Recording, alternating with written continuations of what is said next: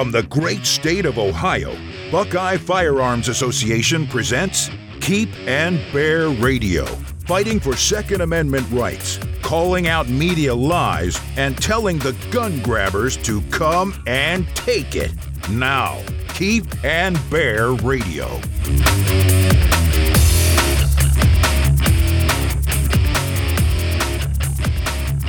The last two years have been crazy times for the firearms industry. Record sales and millions of new gun owners, but also ammo shortages and supply chain issues, the same as many other industries. The National Shooting Sports Foundation just held the SHOT Show in Las Vegas, and the word is the firearms industry is stronger than ever. I'm Dean Reek, Executive Director of Buckeye Firearms Association, and we're joined by Mark Olivia, National Shooting Sports Foundation Director of Public Affairs, to give us the inside scoop on the state of the firearms industry in early two thousand twenty-two. Hi, Mark. Welcome to the podcast.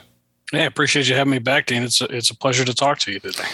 So, Mark, it's been a while since we had you on, and since SHOT Show just happened out in Las Vegas, I wanted to have you back so we could talk about it. You know, um, I used to live out in Las Vegas, but I've never actually been to SHOT. And I think a lot of people aren't really aware of that show the way they are of some other shows. For our listeners, can you just describe SHOT? What is that show all about? Yeah, so SHOT Show, or the Shooting, Hunting, and Outdoors Trade Show, is the largest uh, expo, if you will, of the firearm industry in the outdoor recreation space. It is, this year, was eight hundred thousand square feet with twenty-four hundred exhibitors. Uh, and this was the year that we were able to actually showcase our expansion. Of course, last year we had to unfortunately cancel the show because of COVID, so we weren't able to show off that new expansion. But this year we we maxed out every inch of uh, the Venetian Expo, and there's a they have installed a little sky bridge for us, so we could go over to Caesar's Forum, and we expanded over into Caesar's Forum as well. So we have uh, roughly fourteen miles of of aisles that you would have to walk to uh, to. see everything you want. I tell people, if you're going to go to SHOT Show, you have to go with a plan. You can't just wander the aisles and hope to see everything, because you're never going to accomplish it. You really have to map out what you want to see, who you want to talk to, and, and how you're going to get there. But it, I think if I could best describe it to your listeners, it's uh, probably the firearm and ammunition industry's version of the Detroit Auto Show. This is where all the manufacturers are rolling out their new models. They're talking about Uh, what their new products are, and, and uh, showing you what the latest innovations are going to be, and, and how that's going to affect the market in the coming year. Now, I've been to the N R A show, their annual meetings. How does SHOT compare as far as size? Uh, well, our floor space, I, I can't compare the size of it, but the attendance for the N R A annual meetings is probably much higher. Again, we had about forty-three thousand attendees this year at SHOT Show. Um, and that was a success. Uh, and there was a lot of people who thought we weren't even going to be able to have the show. We normally will be roughly around fifty, fifty-five thousand attendees. We expected our attendance would be down a little bit. Uh, but our attendance is always lower because we are a closed trade show. You have to be in the industry uh, to get into SHOT Show. And and that's the reason is, is because this is where the manufacturers are meeting with the distributors and the retailers, and they're making the deals for the year. They're they're looking for those new products that they want to put on the shelves. They're looking for uh, the orders that they want to fill, and uh, and trying to get those new products to market. So for us to be able to do that and have it as a as a trade show, we have to limit it to just those in the industry, because if we had that open to public, uh, unfortunately, we wouldn't be able to get everything accomplished that the manufacturers and distributors and retailers are, are seeking to get done at the show, just because it would be so filled up. Uh, so really, N R A annual meeting is a great opportunity for the public to get out and see a lot of the things that I was able to see at SHOT Show this year. And, I, and I'm sure that the N R A is uh, very excited to be uh, getting their show back online as well. And I think that you're going to see a lot of the distributors, a lot of the retailers, and the manufacturers are going to be very excited to be at N R A's annual meeting as well. Now, did the SHOT Show get canceled? I know you said it was canceled last year, of course. Was it canceled in twenty twenty as well? Uh, in twenty twenty-one, it was canceled. We did have it in twenty twenty. Uh, it was, of course, just before the onset of the uh, coronavirus uh, pandemic. Um, uh, and, and we were able to have the show, went off without a hitch. Uh, and it was a couple months after that, then we started seeing the uh, COVID uh, pandemic start to hit and a lot of the shutdowns happen. Uh, we were very fortunate. We worked really, really hard uh, with the Trump administration, the Department of Homeland Security, to to get the industry named as a critical infrastructure, so manufacturers, ranges, and retailers could stay open, so your listeners could, you know, exercise their Second Amendment rights. Um, it is critical for national security. A lot of the uh, a lot of the manufacturers not only selling firearms to the to the public, but they're also uh, fulfilling contracts to the military, uh, and beyond that. Um, You aren't able to exercise your Second Amendment rights if the manufacturers can't make those firearms and get those firearms to the gun counter. And if you can't get to the gun counter and purchase that firearm, you're being denied your Second Amendment rights. So we were very fortunate the administration saw it that way. The Trump administration worked with us. The Department of Homeland Security understood that. And but beyond that, too, for even from a safety perspective, a lot of your hometown police departments are uh, are reliant upon your local firearm retailer to purchase and repair the firearms that they're using and purchase the ammunition that they're using. I know that my local police department, they trained at the same range where I train at, uh, and they're buying their ammunition from local sources around here. Your bigger police departments, like your big cities, Miami and Los Angeles and New York City, they maybe have the size to be able to do their own contracts, uh, but a lot of your small hometown police departments, your county sheriffs are, are reliant upon your local Uh, retailer. So uh, we were fortunate that we were able to keep that open through throughout the pandemic. And uh, we were very, very fortunate to be able to have the uh, SHOT Show back open to the, to the trade to show, to, to the industry rather, uh, this year. So we're really happy to be back. Well, I'm glad you brought that up about uh, with the Trump administration and, you know, having the firearms industry declared an essential activity. I forget exactly the wording on that. That was one of the reasons that we started working on an emergency powers bill back in twenty twenty. We started talking about it, and we've been working with N S S F on that.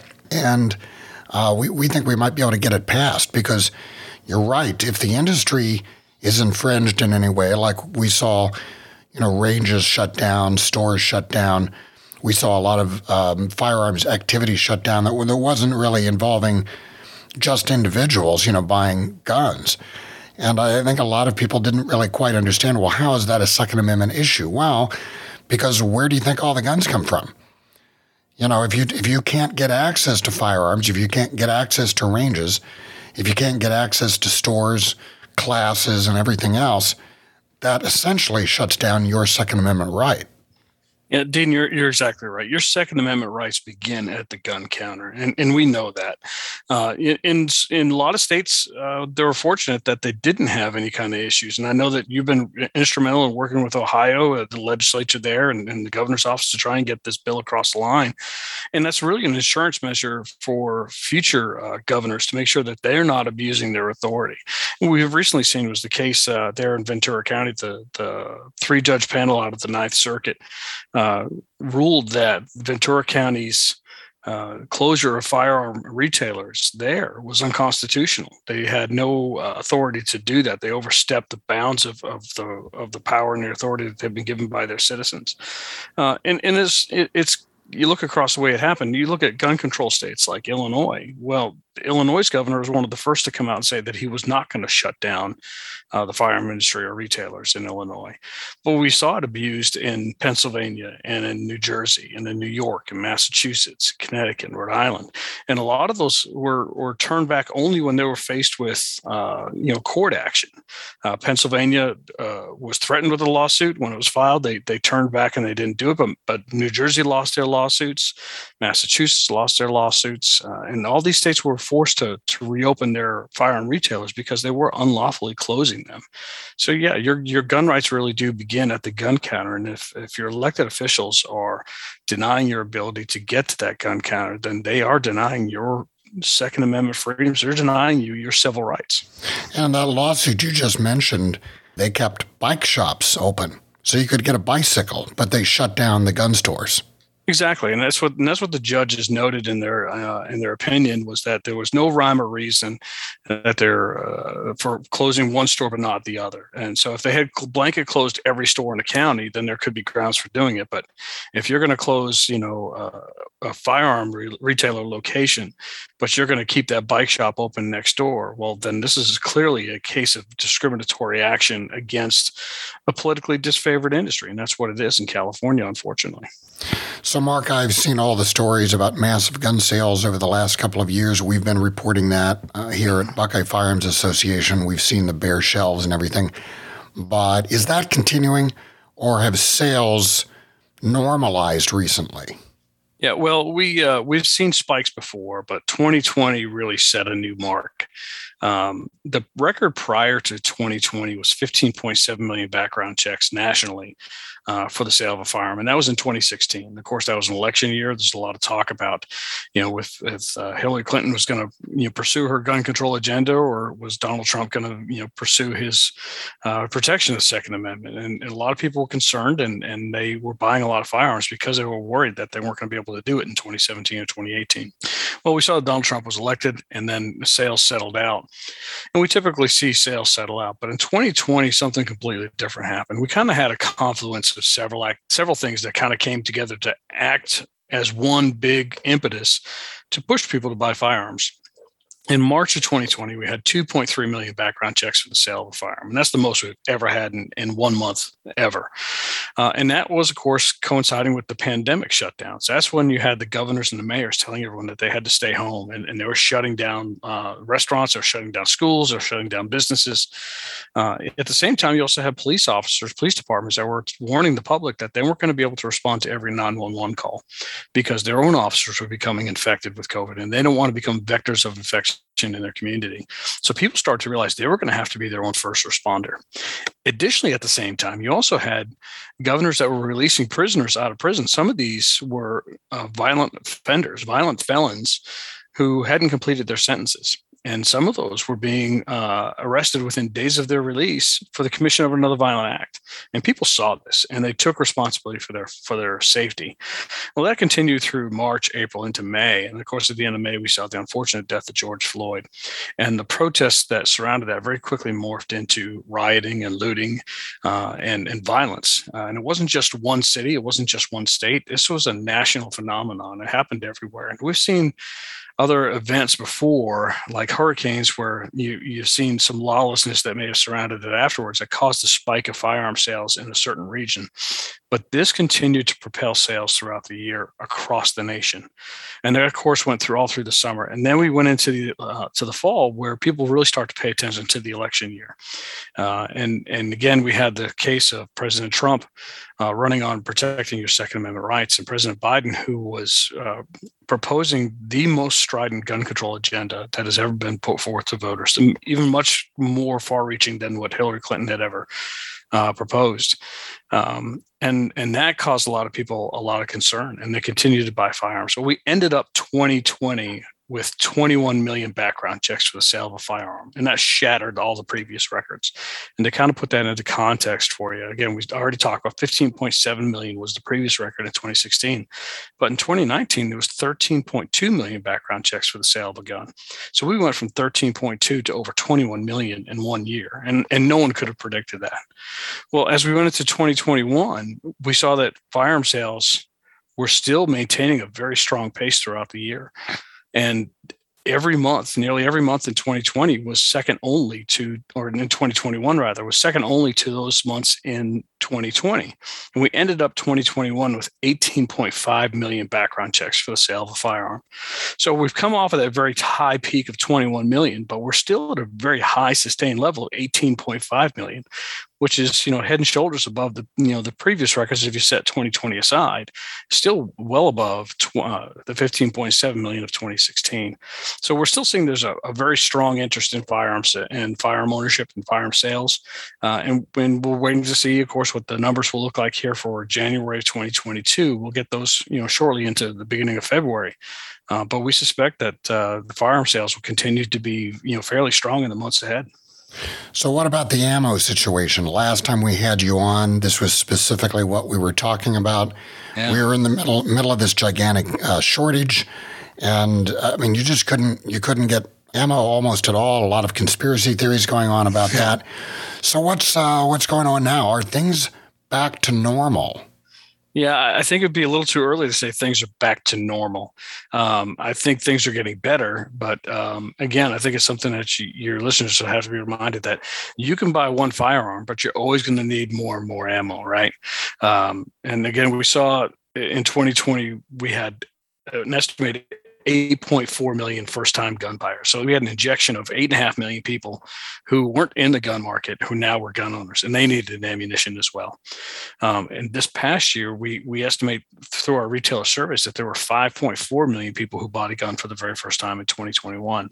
So another injection of another, you know, five point five million people into that market. So over the past two years, we've absorbed into gun ownership, uh, we've absorbed uh, you know, nearly fourteen million people who are out learning how to use those firearms. We're seeing that classes are still full, ranges are still busy, and they're learning. We're seeing more hunting uh, licenses being sold. People are out in the woods, in the fields, and in the marshes, you know, out there hunting, trying to put food on their table.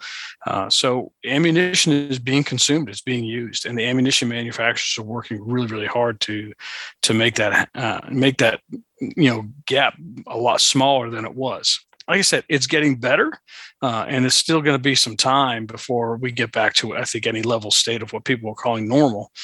Um, I think one of those successes is, you know, Vista uh, Vista Outdoor purchased Remington Ammunition uh, out of bankruptcy. Uh, and when, you know, last year when Remington was was being bought, they had maybe about three, four hundred employees. Um, but I was down there this past summer at, in Lonok, Arkansas, and I was able to walk through the plant, and they were running shifts around the clock. They had over, I think, twelve hundred employees at the time, and they were still hiring, uh, and they're running shifts around the clock. And I, I mean, I was watching trucks roll out of that place full of ammunition, getting them back out to market. So I think everyone's very excited to see Big Green come back and be able to supply the ammunition that we've all wanted and we've all needed.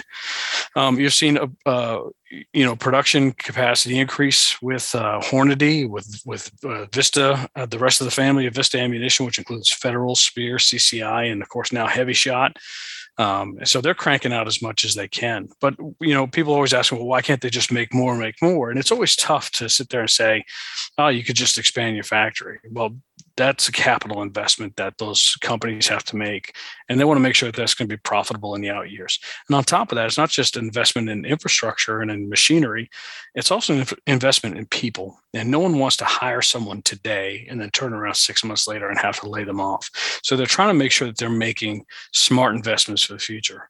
Right now, I know that the Hornadys have been out there talking about their production capacity. And they said that, you know, at the beginning of this, they were, you know, the first year, they were putting about thirty percent more ammunition on the shelves than they had ever made before. Now they're saying they're closer to forty or fifty percent.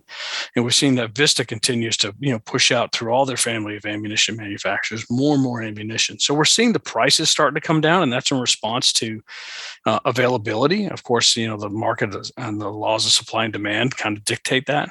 Uh, but we're seeing it's becoming a little bit more available. I know that the stores where I live, you're starting to find some of those calibers that are probably a little more common or more available now. I think some of those little off calibers are still tough to find. Even some of the ones that we consider mainstream now, like six point five Creedmoor, still a little tough to find. But you're you're able to find it if you look for it uh, and you're, you're shopping online. But we've also seen investments by manufacturers on the other side to to take advantage of this new market share and this and this new desire for more ammunition. Ammo Incorporated announced last year that they were going to build a new manufacturing facility in Wisconsin. Six Hour announced that they were going to expand their ammunition production in Arkansas to be able to meet the capacity because they wanted to be able to make everything for their firearms from stem to stern. And uh, and just this past week, we saw that there was an announcement: uh, a primer maker is going to be opening a new facility in Texarkana, Texas, uh, because we know that primers were an issue and that there's only a couple of people who, you know, a couple of companies who are manufacturing their own primers in the United States. Well, this is obviously, you know, a response to that. And then there's a, a, an opportunity for this business to grow and to be able to fill that void. So I think it's going to still get a little bit better. It's not quite back to what we saw as normal. And, and of course, some of those supply chain issues that are hitting every industry right now are also hitting the ammunition manufacturers, trucking and everything else. But there's not so much a shortage. I think we talked about this last time. Not so much a shortage as there is an overabundance of demand that wasn't anticipated two years ago. And then they're really working hard to close that gap. What about here in Ohio, Mark? Uh, can we get you to open up um, some firearms uh, manufacturers here or bring some ammo manufacturing to the state? You know, we just had a big announcement that Intel Uh, just outside of Columbus, Ohio, is going to build what might end up being the largest chip manufacturing facility in the world. Well, that's great, but what about uh, gun manufacturers? You know, Ohio would be good for them. What, what's the chance that we're going to get a major manufacturer move from a state that's maybe a little less favorable to them and bring it right here to Ohio? Yeah, so it's it's actually a, a really good point and a very pressing point. So this past year, we saw some really big announcements about big companies making moves. Uh, Smith and Wesson has, you know, over one hundred and what thirty plus years in in Massachusetts. They've been in Springfield uh, forever, but um, they. They are facing a situation where that legislature there in Massachusetts is making it nearly impossible for them to be able to stay in business. They were considering legislation that would have made it illegal to manufacture an A R fifteen style rifle in that state, even though you can't buy it in the state anyway. You, they, they were going to try and make it illegal. So Smith and Wesson made the announcement that they're going to move their headquarters and some of their production down to Marysville, Tennessee. Uh, and that's just smart business move. And the C E O, Chris Smith, has been out there talking to media where he said, you know, this wasn't the decision he wanted to make, but it was the decision he had to make for the company's future. Um, additionally, you saw Remington Firearms, Remington Arms Company, the, you know, the, the firearm side of what used to be Remington has now gone into private ownership, and they're making firearms still out of Ilion, New York. But the ownership of that company now said they're going to establish their headquarters in LaGrange, Georgia, and move some of the production down there. So they'll maintain some production in New York, but they're going to start to uh, here in the next couple of years be turning out firearms that have uh, you know LaGrange, Georgia on the on the side of that gun. Uh, so those are very exciting news, and you see that there are states that are very hungry to do that. So at SHOT Show this year, we actually hosted seven governors Uh, to visit the show. Um, and unfortunately, Governor DeWine wasn't one of them. We would love to have him out there. We'd love to be able to talk to him. But these governors are coming to SHOT Show, not just so they can enjoy the show, but so that they can look for business and they can, you know, try to attract businesses into their state. Uh, and some, some of these states have been very aggressive at doing that. If you look at Wyoming, Wyoming uh, has been very successful. They, they lured Magpul across the border from Colorado when they had their issues there in Colorado about magazine Uh, restrictions. They also brought high-vis across the border. A couple of years ago, they we had the announcement at SHOT Show with then Governor Meade and Adam Weatherby that they were going to pick up roots out of California and move to, to Sheridan, Wyoming. Um, but you've also, I mean, you look at Georgia, there's been stories in, in the Atlanta Journal-Constitution about how Georgia is very quietly becoming a firearm manufacturing powerhouse. You have Glock, Heckler and Koch, uh, Taurus, Daniel Defense, B P I Outdoors. I mean, you've got some great manufacturers down there, and they're in the hunt. Uh, you know, a few years back, you, you know, we talk about some other companies moving. Beretta, you know, several years back, made the decision that they were going to have to move some of their production and some of their activities out of Maryland because it was becoming untenable there. And of course, they established their headquarters in Gallatin, Tennessee. So you're seeing some states that are very aggressive in trying to bring in uh, the firearm industry because it is a growing industry. You know, it's an over sixty-three billion dollars industry today, employing three hundred thirty thousand Americans.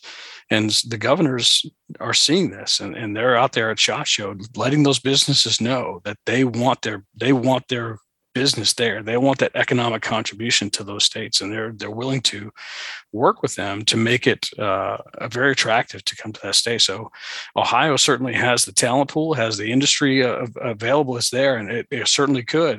And it's uh, you know it'd be it'd be very interesting if the state legislature and and the governor um, made a more aggressive attempt to try and attract those businesses to Ohio.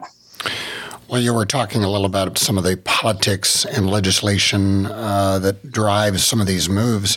So let's just turn to that for a little bit. You know, there are always people wanting to pass bad laws. That's not going to change anytime soon. From your perspective, Mark, what are the biggest threats to the overall firearm industry right now? Yeah, so I think on the legislative front, you know, there are things that we're actually working on offense on. And that's, uh, you know, recently last year we had uh, the Firearm Industry Non-Discrimination Act passed, or what we call the FIND Act, was passed and signed into law in Texas. And that's a law that says uh, corporate entities cannot hold public contracts like bonds, uh, and at the same time hold uh, discriminatory policies against the firearm industry. So if we look at like Bank of America that says they won't do business with gun gun businesses, or they won't, or Citi that says that they won't do business with anybody who sells a firearm to anyone under the age of twenty-one, even though it's perfectly legal for an adult at the age of eighteen to purchase a rifle and a shotgun, uh, they hold this policy. So now these corporate entities have to certify with the state that they don't have discriminatory policies. And we're actually working with the Attorney General of uh, Texas right now uh, because Citi certified that said that they didn't have any discriminatory policies, but you can go right onto their website, onto their blog, where they talk about that they will not do business with anybody who sells a firearm to anyone under the age of twenty-one, or anybody who sells a standard capacity magazine, that being a thirty round magazine for a rifle, for an A R fifteen. So they're looking into that, uh, and they're they're you know going to you know be asking some very hard questions of Citi, and Citi may have to uh, you know so, you know walk away from some of those contracts that they have. They may have to forfeit those contracts, which would be damaging to them. And, and it's not like we want to discriminate against them for that for that business. We just want them to drop their discriminatory policies against the firearm industry. We don't want them to be able to take taxpayer-funded contracts, use the profits from those contracts to turn around and deny you your Second Amendment rights. But interestingly, it's not just Texas that we're doing this at. We're actually doing that right there in Ohio. We're working with lawmakers to get the FIND Act introduced in Ohio. We're yeah, we're in we're working we're working on that with you, Mark. Yeah, um, in yeah, fact, exactly. we've been, we've gotten meetings uh, next week. That bill has not moved the way we would have liked to have seen it move. So uh, we actually have some meetings uh, coming up on that, and I, you know, we'd very much like to see that bill move and eventually get signed into law for all the reasons you're talking about. Yeah. So, yeah, they're in Ohio and in Kentucky and Indiana. They're trying to work on it. Uh, I know that the, the bill has also been uh, uh, introduced. Uh, they're looking at being introduced again in Louisiana. It got passed. It was uh, vetoed by the governor. Uh, so they're going to make another run at it there. I think Missouri's looking at it, and, and a few other states. So it's, uh, you know, it's something that we're at the industry. We're trying to say, you know, play a little bit of offense here and protect the industry a little preemptively to, to stop some of these woke corporations from trying to use their corporate board rooms to set policy in America. Policy should be set by our elected officials who are accountable to the voters. The voters don't have a say in what these corporations are doing, and it's not right that they're setting, you know, the laws through their corporate boardrooms by which you and I have to live, because they're going to deny the financial services that these industries, which are making a lawful product, have to have to, you know, suffer through. So we're very excited about that. I think on the on the legal front, Uh, in some of the courtrooms, uh, probably a couple of the biggest right now is we're, of course, facing this lawsuit by Mexico uh, against uh, several manufacturers. The, this, the case is in a court in Boston right now, uh, and Mexico is suing for ten billion dollars in damage, saying that the manufacturers, their claim is that the manufacturers uh, are you know, pushing arms across the border, uh, which are causing the crime and corruption that you see in Mexico, which is also, so we, so we are causing their crime and corruption. That that's the claim. It's, that, that's a, that, that's you've got to have some pretty uh, major balls to make that kind of an argument. It's uh, it, it's pretty outrageous. Uh, but again, this is uh, it's it's. When we start to peel the onion a little bit on this, we see that Mexico has been working with Brady United, the gun control group, to bring this lawsuit. And they're attempting to run around the Protection of Lawful Commerce and Arms Act by saying this isn't, you know, against the industry, uh, you know, trying to, you know, hold them accountable like the Protection of Lawful Commerce and Arms Act does. But it, but this is exactly why the Protection of Lawful Commerce and Arms Act exists. Um, you cannot hold a manufacturer responsible for the criminal actions of a, of a non-associate third party. And we are all about working with the F B I and the A T F to hold uh, bad actors accountable. If someone is illegally moving a gun and, and they're illegally transferring a gun to, to anybody, whether it be in the United States or out of the United States, moving that across the border, we want those people to be held accountable. But our industry does everything lawfully. They're working with the A T F under their regulations to make sure that they're following the letter of the law. Uh, what we're seeing is, is case after case of corruption uh, to include their their military, to include their uh, elected leaders. Uh, you know, we've had elect- their elected leaders arrested on U S soil for corruption charges, for working with the cartels. So it, it's it's laughable on its face. We're looking forward to getting into court. I think that, you know, the Mexican government's going to have to answer to why thirty percent of their arms out of their military go missing every year, uh, when they keep claiming that they're finding Uh, U S serial numbers on guns that are turning up at crime scenes. Well, it's the cartels that are working hand in hand with, you know, corrupt military leaders and corrupt government officials. And, and there's only one gun store in Mexico, and that's in the heart of Mexico City, and that's in the heart of a Mexican army base. And in Mexico, you can only buy small caliber handguns, twenty-two caliber, thirty-eight caliber handguns, uh, or shotguns and, and, and low caliber rifles.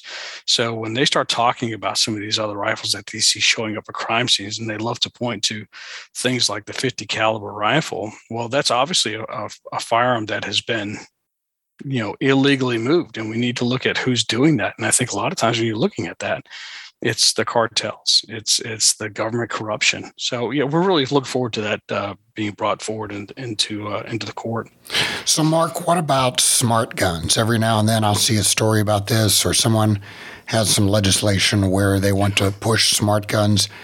And uh, do you think that, that those are ever going to catch on or become a major part of the market? And and just to describe smart guns, these are guns that supposedly, uh, it's sort of like an iPhone, that they're, you know, you can only open your iPhone with, uh, you know, a fingerprint or something like that. And, and the firearms are supposed to work the same way. They only work when the owner, a specific person, handles them. Yeah, so it's uh, we call it authorized user technology, and you're right. It can work either through a fingerprint or an R F I D or radio frequency identification device. Uh, you know, most commonly like a, a watch or, or a ring that's worn. That's when it's in close proximity will unlock the gun. Uh, a keycad, a fingerprint reader. These are some of the ones that have been introduced before. We actually had a smart gun company exhibit at SHOT Show. The company was called Smart Guns with a Z. Uh, they were there, and across town was Lodestar, another smart gun company that has been making news here lately. Uh, they did not exhibit, but they were in Las Vegas at the same time as the SHOT Show. Um, interestingly, Lodestar has, has tried to gain, you know, gain some headlines with their uh, with their new product. And again, the industry isn't against the product. If the market wants it, then the market will decide. What we are opposing is mandates for the technology. So if we don't want to see a government come out and say, this is the only kind of firearm you can own, or require firearm retailers, as in the case in New Jersey, that say, if uh, if this becomes viable on the market, then you have to carry it in your store and make this available for sale. That's not fair to that retail. Let the market decide. If the, if the uh, consumer wants it, if the customer wants to buy that, then let them buy that if they trust that technology. But again, there's our there are considerations that have to be taken with the technology. When we talk about firearm, we're talking about something that is used in a defense of life situation. That means that firearm has to work each and every time, It, the, the moment it's needed to, the way it's designed to work. It cannot fail. Uh, so when you start putting on smart gun technology, the industry has very deep concerns about product liability. What if it doesn't work when you need to defend yourself or your loved ones? What if you can't get it unlocked? And we've all seen that it's difficult to get your iPhone unlocked with your fingerprint. If it's wet, you have to pull your gloves off, whatever it is. But when we're talking about using a firearm in defense of life, we're also talking about a time where it's going to be a moment of crisis. It's going to be a, a moment of panic. So you want to eliminate every point of failure. And that's what good engineering does. It eliminates points of failure. And when you start adding on, especially electronic parts to a mechanical device, you're adding in points of failure, possibilities where something can go wrong and not work when it's supposed to. What if batteries die? What if the, what if it gets blocked? What if it gets jammed? So you want to be able to eliminate those things and, and make that not a factor. So there are a lot of concerns by customers uh, about whether or not this technology is viable. I know there's a video out there of Lodestar demonstrating this uh, this new handgun that they have on the market, and they were showing how it worked. Well, the video that I saw, you saw the the, the owners of the company, the designers of the company, uh, you know, demonstrate the firearm. They held it out, they pressed the trigger, the gun fired, then there was a second trigger press, and then there was nothing. So that tells me, if I'm looking at that video correctly, there was a failure. And that didn't work exactly the way it happened, the way it's designed. So we've seen this before. We've seen other companies come out and say that they had a viable product and it was ready for market when in fact it wasn't. It was able to be defeated with a magnet, or was able to be uh, proven that it couldn't work each and every time. So there are concerns about it. I think they're, they're rightfully deep concerns among people who are relying upon this to be something that they may have to use in defense of their life or the defense of their loved ones. Yeah, I'm not uh, against that kind of a product, but mandating it is wrong. I mean, I can tell you I have an iPhone, and th- there are a lot of times it won't open when it's supposed to open because, you know, different iPhones, some will open when you have a fingerprint, others will open with facial recognition.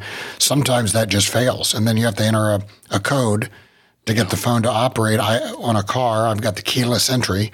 That's an R F I D t- type of technology. There are times when I, you know, reach for that door handle, try to open the door, and it won't open.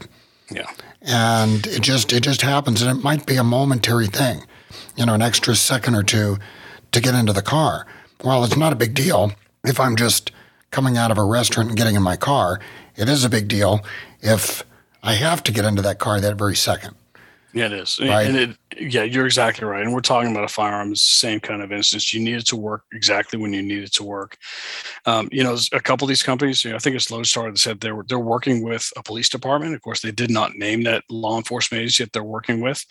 Uh, but I know that Fraternal Order of Police, Jim Pasco, has been out on the record before saying that he did not want to see, you know, police officers being used as guinea pigs for technology that may fail when their lives are on the line. Uh, so there's concerns. I, I served twenty-five years in the Marine Corps, and, and people love to say, well, if it's good enough for the military, it's good enough for everybody else. But I know, having served on the battlefield in Iraq and Afghanistan, that if my firearm went down, if my rifle went down, or my handgun went down, that I had to go to a secondary device. And those two weren't working, and I had to reach over for the rifle that was next to me on the battlefield, I needed to work when I pick it up. And if that is only coded for that Marine or that soldier next to me, and it won't work for me, then it's nothing but a giant paperweight. And so when it comes to, you know, law enforcement or military application, there, there are concerns about it there. And I think the same thing. If I'm going to be using that firearm to defend myself in the home, I got to make sure that my wife is able to access and use that firearm to defend herself if I'm not around or I'm not close enough to be able to defend her. So those are concerns that I think that everybody has about these uh, these technologies that are being introduced. Again, if, if the market wants it and people want to buy it, let the market decide. But uh, the mandates are where we have the concerns. And, we, and again, the liability concerns for the manufacturers. Uh, will they be held responsible if they are forced to put this type of technology on a gun and then that gun fails in that moment of crisis? Well, Mark, thanks for all the great information. If people want to know more about the National Shooting Sports Foundation, where do they go?